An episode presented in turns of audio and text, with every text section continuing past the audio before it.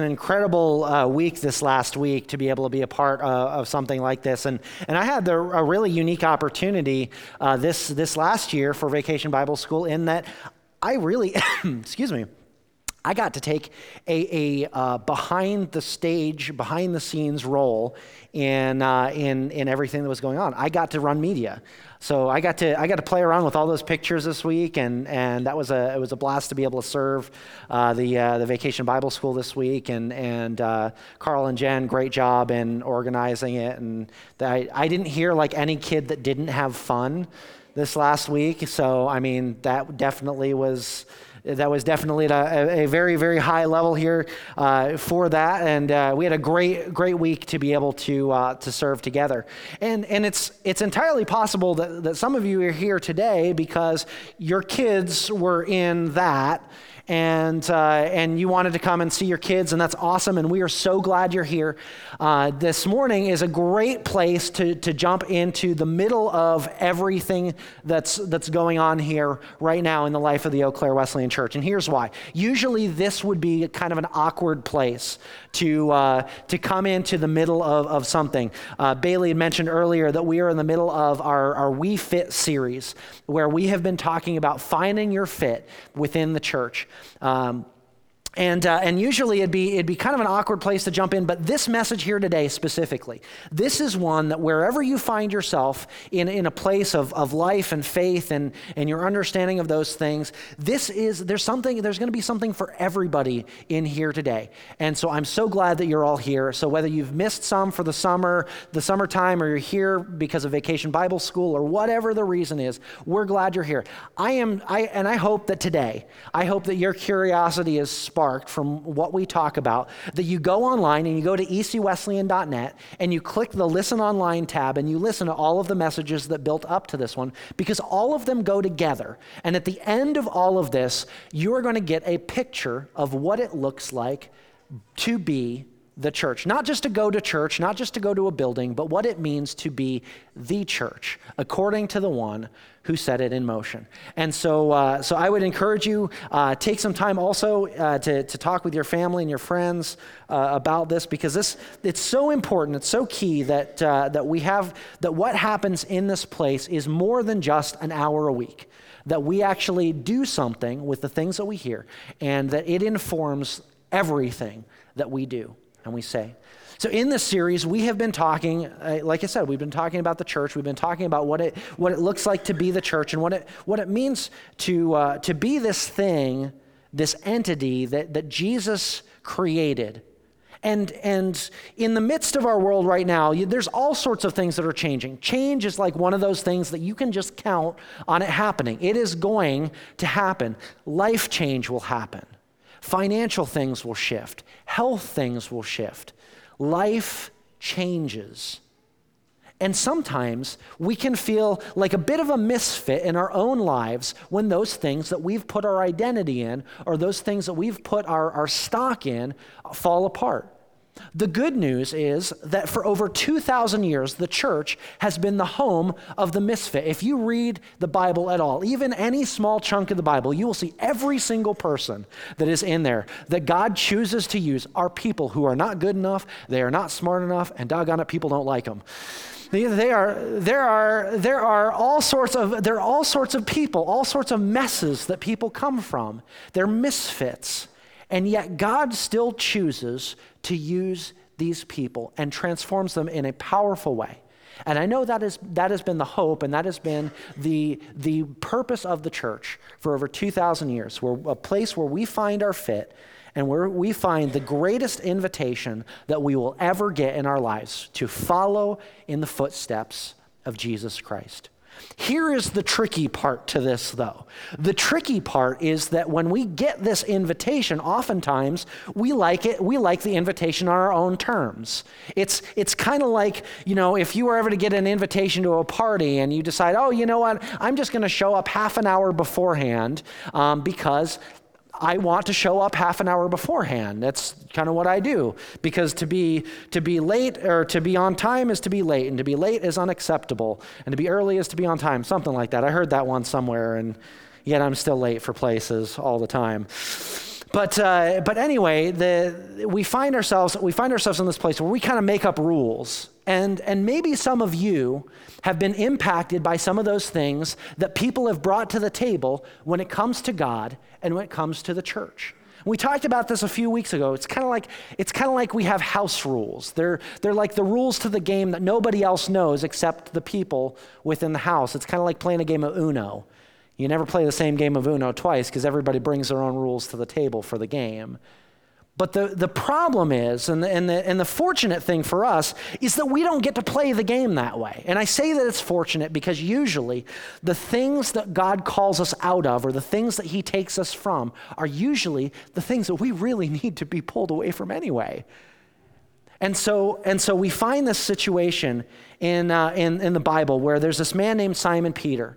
And Simon Peter makes this statement that is so foundational and is so good for us to remember any time that we approach anything like this.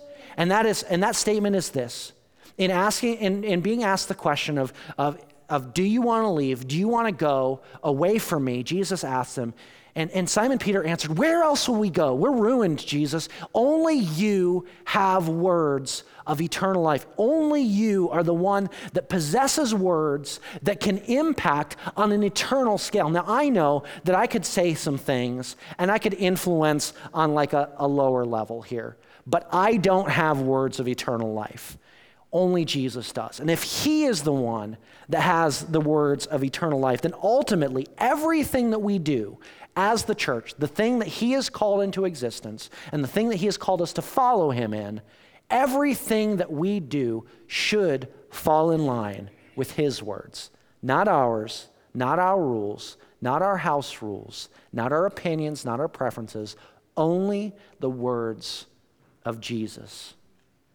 And in order for us to understand like the boundaries here, and I kind of look at a picture of the church kind of like a puzzle. Like we all find our fit somewhere within this picture, but there are boundaries.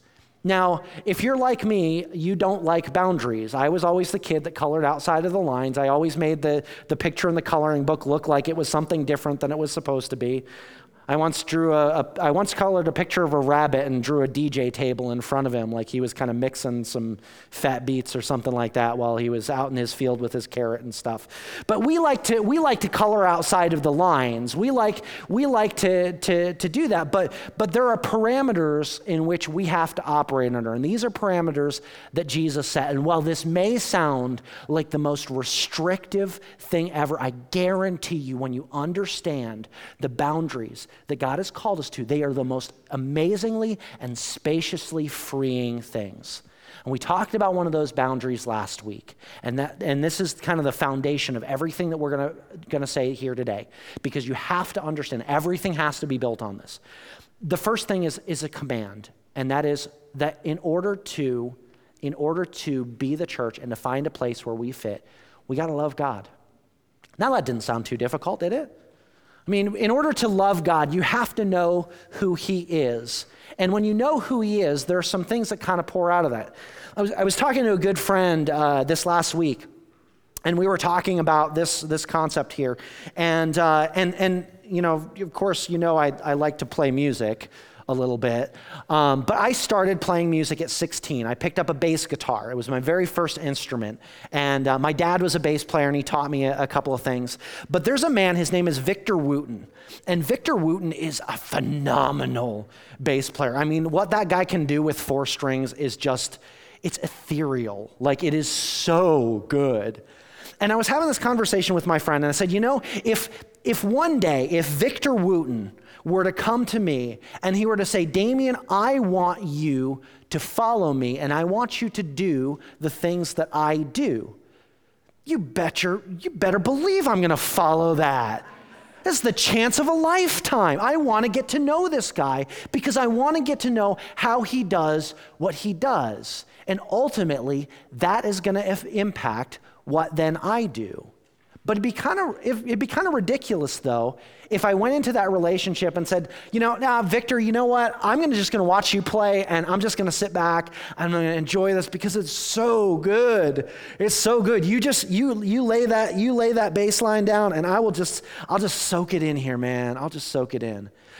But the problem is that we actually have to do something with our understanding. When we get to know who God is, it's huge.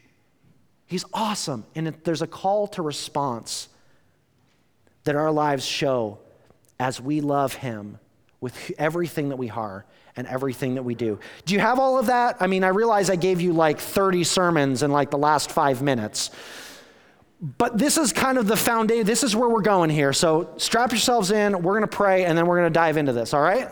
Let's pray. Heavenly Father, we thank you for the opportunity that we have to look at your word. God, would you take the words that I'm about to say? Would you use them? Because only you have words of eternal life. Only you are the one who can help us find out where we fit. We love you. We pray these things in Jesus' name. Amen. So in our conversation last week, in this conversation about loving God, there was a second command that Jesus gave within that passage. The first was, love the Lord your God with all of your heart and with all of your mind and with all of your soul. And then the second, he said the second command, then the second greatest command is just like it. It's love your neighbor as yourself. This is such an extraordinary command because your neighbors geographically are some of the closest people to you. They're the people who see you on a day-to-day basis. They're probably the people who see you. They probably see some of the sides of you that maybe you'd rather not, like other people see. But by being in that close proximity with other people, it's really kind of a telling thing. Your level of ability to one another in this place, to love one another and to bear with one another and live at peace with one another. Yet your ability to do that or your level at which you do that, it really is reflective of your love for God and how much that's informing everything that you do. Because remember, love for God is foundational. Everything has to be built on this foundation. I think this might be why some people choose to live out in the countryside. They know, hey, I grew up in the country, I can say that. But whatever your geographic proximity is, though, to other people, no matter what that is, there's this moment that Jesus continues this conversation about loving God and loving people. And it actually happens in the book of Luke chapter 10. And we're going to go here and we're going to read and starting in verse 25. Now, if you have been around the church for even like 10 minutes, you've probably heard this story before. If you haven't heard this story before, you've heard a reference to this. This is the story of the Good Samaritan. This is something that's this story is so popular that it is kind of ingrained in our cultural vocabulary as describing somebody who does a good deed. But we're going to dive into this story here because there is so much that's going on here. But we're in Luke chapter 10, starting in verse 25. On one occasion, an expert in the law stood up to test Jesus. "Teacher," he asked, "what must I do to inherit eternal life?"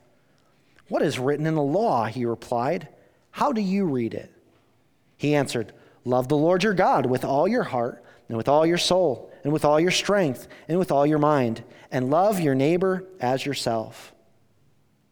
"You have answered correctly," Jesus replied. "Do this and you will live." But he wanted to justify himself. So he asked Jesus, "And who is my neighbor, really?" In reply, Jesus said, "A man was going down from Jerusalem to Jericho when he fell into the hands of robbers." I accidentally said Roberts in first service. I hope I didn't offend any Bobs in the place,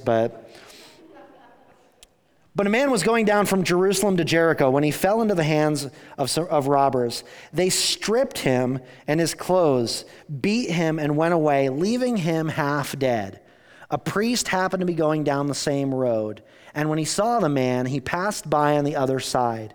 So too a Levite, when he came to the place and saw him, passed on the other side. But a Samaritan, as he traveled, came where the man was, and when he saw him, he took pity on him. He went to him and bandaged his wounds, poured on oil and wine, Then he put the man on his own donkey, took him to an inn, and took care of him. The next day he took out 2 silver coins and gave them to the innkeeper. Look after him, he said, and then when I return, I will reimburse you for any extra expense you may have. Which of these 3 do you think was a neighbor to the man who fell into the hands of the robbers? The expert of the law replied, the one who had mercy on him. And Jesus told him, go and do likewise. There is a lot that's going on in this story. This story is one, and I love how brilliant Jesus is, because Jesus takes in this story and he makes the guy who should have been the villain in the story, he makes him the hero. The Samaritan is the hero of the story. We don't talk about the good priest, or we don't talk about the good Levite. We tell jokes about them in a boat or a bar or something like that. But we don't tell stories about those guys. We talk about the good Samaritan. And in this time and day, there's this incredible racial tension between the Israelites and the Samaritans. There were arguments about places of worship. There was this mindset among the Israelites that the Samaritans were just these filthy half-breeds, and they would go out of their way to make each other's lives miserable. So much so, and this is so apparent in this story, because the expert, the teacher in the law, when Jesus asks him who was the neighbor to the man caught on the road, he can't even say the guy's name. He can't even say the descriptor. He can't even get out the Samaritan. He gets out the one who showed him compassion. And there are these layers that are in here to this. And at this moment, and in this moment where Jesus is having this discussion about these 2 greatest commands, if the foundation of the church is a love for God, then the roof is a love for people. We have to have that thing up high. We've got to have a lot of it. And in this story, this story in which Jesus, who is the one who has words of eternal life, he draws a definition out of what love truly is. Because let's be honest, if we were to go around the room here and if I were to ask each of you to give me a definition of love, we would have like 27 different definitions in this room of what love is. There are assumptions that we bring to the table. There are things that we bring into the conversation. We sometimes look at love as kind of the ultimate acceptance or the cherishing of all things without any qualification. We often see love as like the Disneyland dad who just showers us with whatever we want and always gives us our way. Or maybe we take the Boston approach and love is more than a feeling. Or we take the other end of the spectrum and ask the Tina Turner question of what's love got to do with it. All right, I promise I'm done. I'm not going to do that again. But that, I know I said that last time. But Jesus defines what love looks like and what it looks like to love your neighbor in this passage when he's asked the question of who is my neighbor. The expert, he's trying to find a loophole. He's trying to find a way around, but Jesus, he so masterfully turns the question around, not to who is my neighbor, but who do you hate? That's the person you gotta love. And then he takes it a couple of steps further. You see, in this story that he tells, we see a man who is on a journey from Jerusalem to Jericho, 2 cities, 2 hubs of commerce. This is about a 15.5-mile journey through desert and mountain terrain. I had the opportunity a couple of years back to be able to actually see this road, and there was one thing that was like really, really, really clear to me. I mean, it was astounding. It was absolutely breathtaking to be able to see this road. But there was one thing that was really, really clear. If you were a thief, you would have incredible job security on this road. There are caves and there are turns and you could easily pick off somebody on this road. And so from the way Jesus tells this story, the man that's traveling in the story, he's traveling alone. Now, it's one thing to take a walk, it's another thing to take a long journey like this, especially on a road like that and especially alone. If you had to travel from one place to the next, chances are you would join a group of people. There's strength in numbers. So you'd take up a caravan and you'd travel together. Usually there was some guard that walked with the caravan as well. So you would be well protected. But this man, we see, was traveling alone, and it was too easy for him to become prey. And this is where we get the first piece of the roof here. This is the first piece of the puzzle, and this is this. Love does not allow others, including ourselves, to travel alone. Love does not travel alone. The Christian experience is not a solo journey. This is a cooperative thing.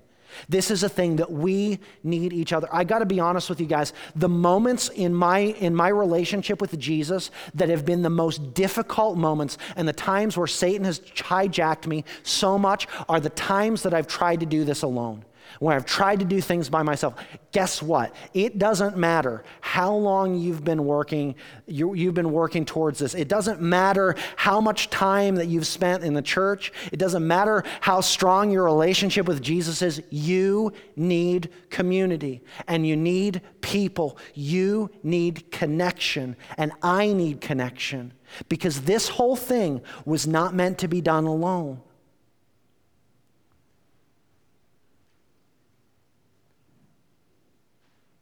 You know, I can't tell you the value of being surrounded by people.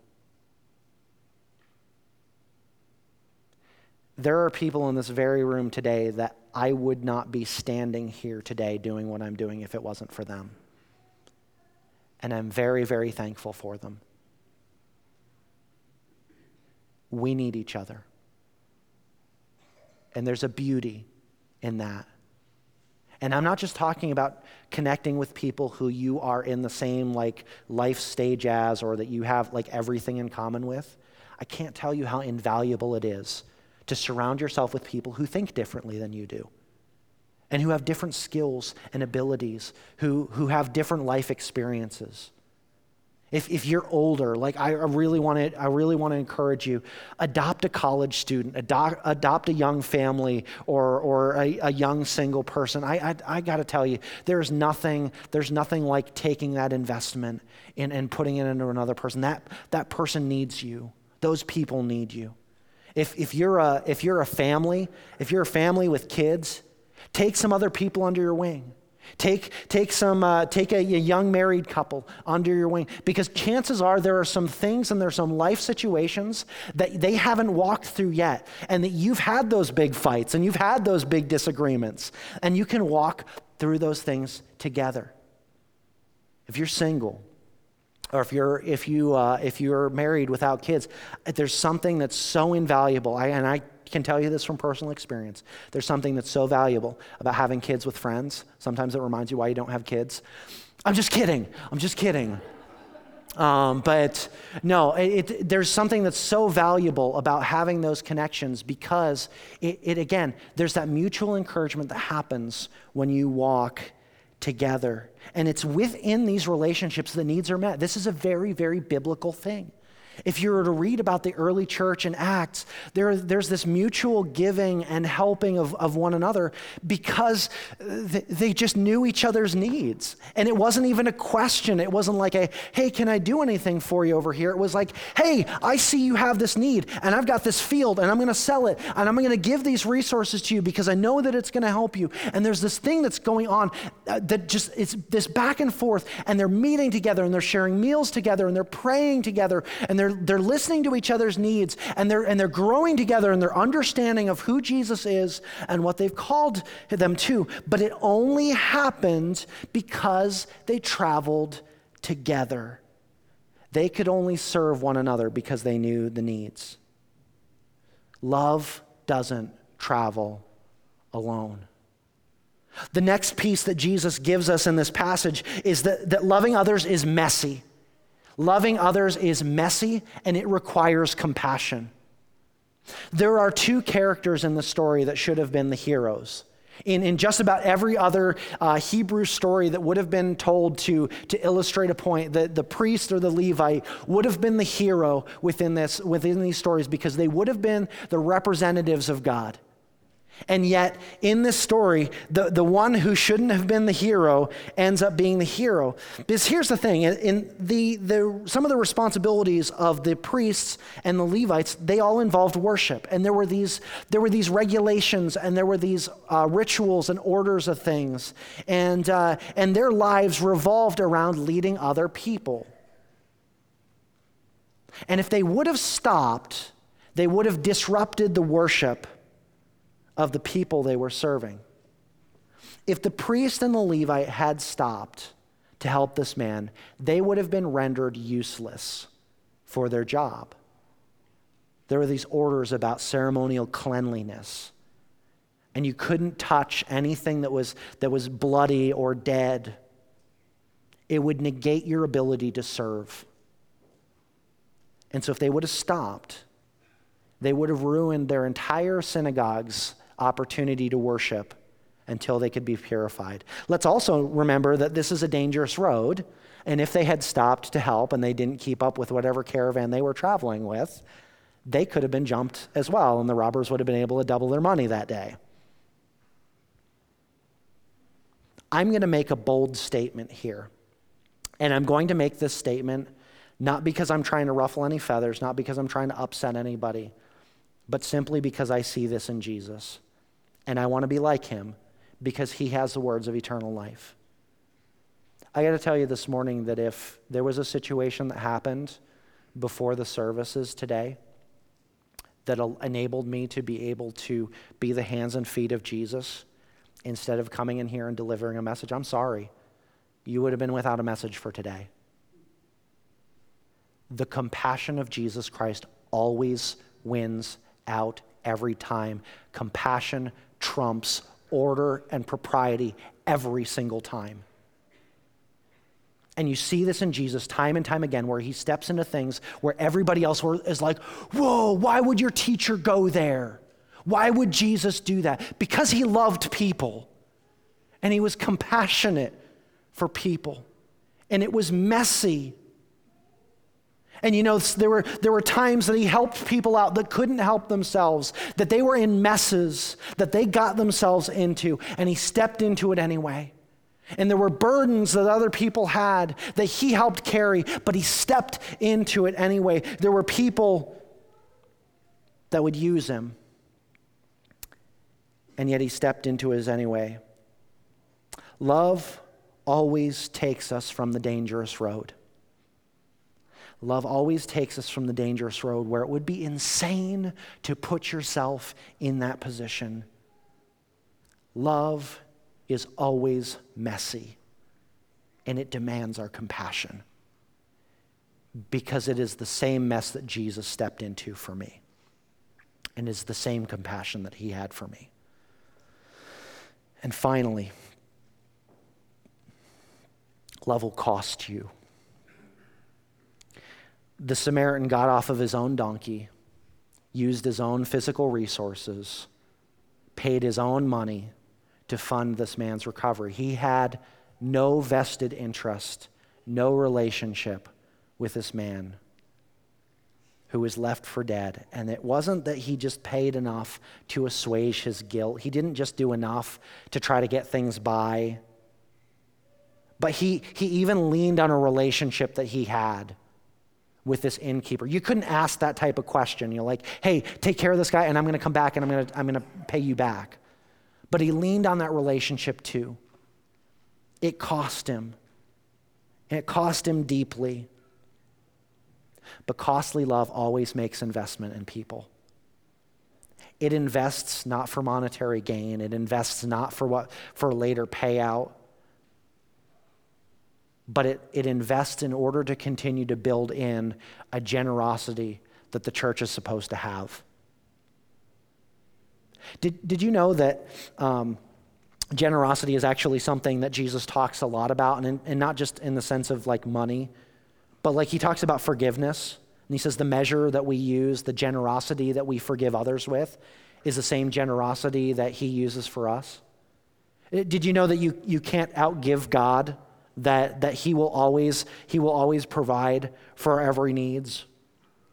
Did you know that the level in which that God entrusts you with things is the level that you're generous with them? And I'm not saying this stuff to say like, you know, hey, this is a formula for how you like get rich quick, you know, or anything like that. You know, that's has absolutely zero to do with this. But what I am saying is that as we are generous with ourselves, we show love to other people. And yes, it will cost. In the case of the Samaritan, he saw a wounded man and he did something about it. You know, you don't really have to look far. If you walk out of this building and you go back to your home and you look around, chances are you will see a need. If you go out to eat today, I guarantee you one of the wait staff, they're going through something that they're in need. I guarantee you, you will walk into just about every situation in your job place, maybe even in your own home, where there are people who need richness and forgiveness, and they need richness and love, but it will cost you in order to give that. Because a love for people is more than just something catchy that we say.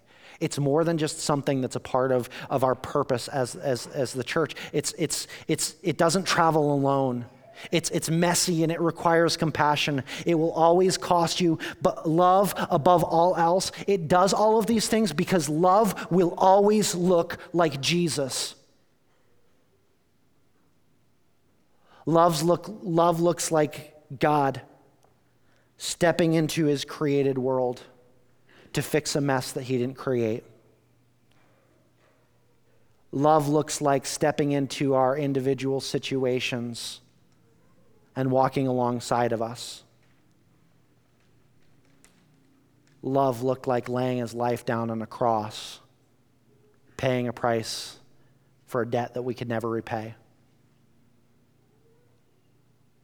Because love doesn't travel alone. Jesus himself traveled with us. Love is messy and requires compassion. Jesus showed great compassion to us into stepping into our messes. And love will always cost you. It costs God his son. But he is willing to pay that because he loves us so ridiculously much. And he calls us to love one another. There's this moment where Jesus was hanging out with his closest friends. Is the last meal that he would share with them. And as the church, we kind of have taken on this as a thing that we do. We call it communion. But he had this meal with his closest friends. And while he was sharing this meal with them, he said, I have a new command that I'm going to give you. Are you ready for this? A new command. Love one another. It's not new. He'd been talking about it all this time. But it is so key. It is so key to the continued growth of what was next and what would come next. And we're going to share in this together. We're going to share in this act together, remembering the great love that Jesus has for us. At the Wesleyan Church here, we serve an open communion. And what that means is that you don't have to be a member of the church or a regular attender to participate with us. We just simply ask that you are walking in harmony with other people and that you have a good relationship with Jesus. And so as we prepare ourselves for that, I'd ask as you get the elements to hold on to them and we'll take them together. Let's pray. God, we thank you for showing us what love is. We only know what love is because you loved us first. And it's incredible. It's absolutely incredible. And so, God, as we hold on to these things together and we think about the greatness of your love for us and your sacrifice for us, God, I ask that you would cause us to not only to be thankful, but to love deeply and richly the people that are around us, that you have allowed us to be in relationship with. God, we give you praise for who you are. We pray these things in Jesus' name. Amen. Ushers, would you come forward? In that room with his closest friends, Jesus, he takes something that was already on the table. He takes the bread and he breaks it. He says, "This is representative. This is my body that will be broken for you. And when you take this and you eat this together, remember, I love you so much. I'm willing to be broken for you. Let's take and eat this together."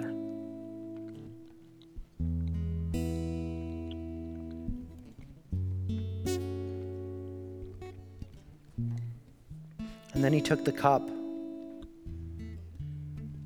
He said, "This, kind of like the bread, it also represents something.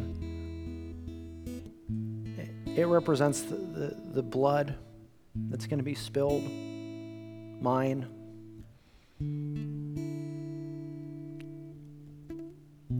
This is payment for debt. It's the only thing that'll wipe sin away. And I love you so much, I want to pay this for you. And every time you do this, every time that you meet together and you share in this cup together, remember me. Let's take and drink together."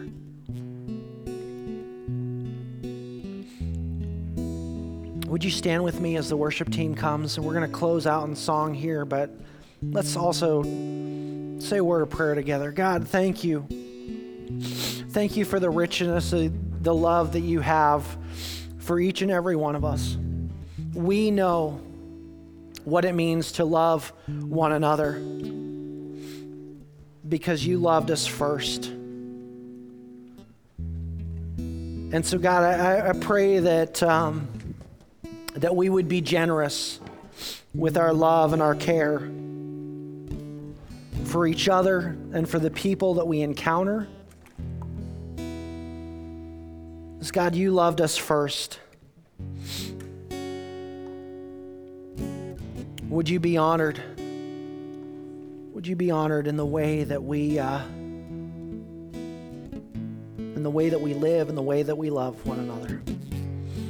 Because you loved us first, so we love you. We pray these things in Jesus' name. Amen.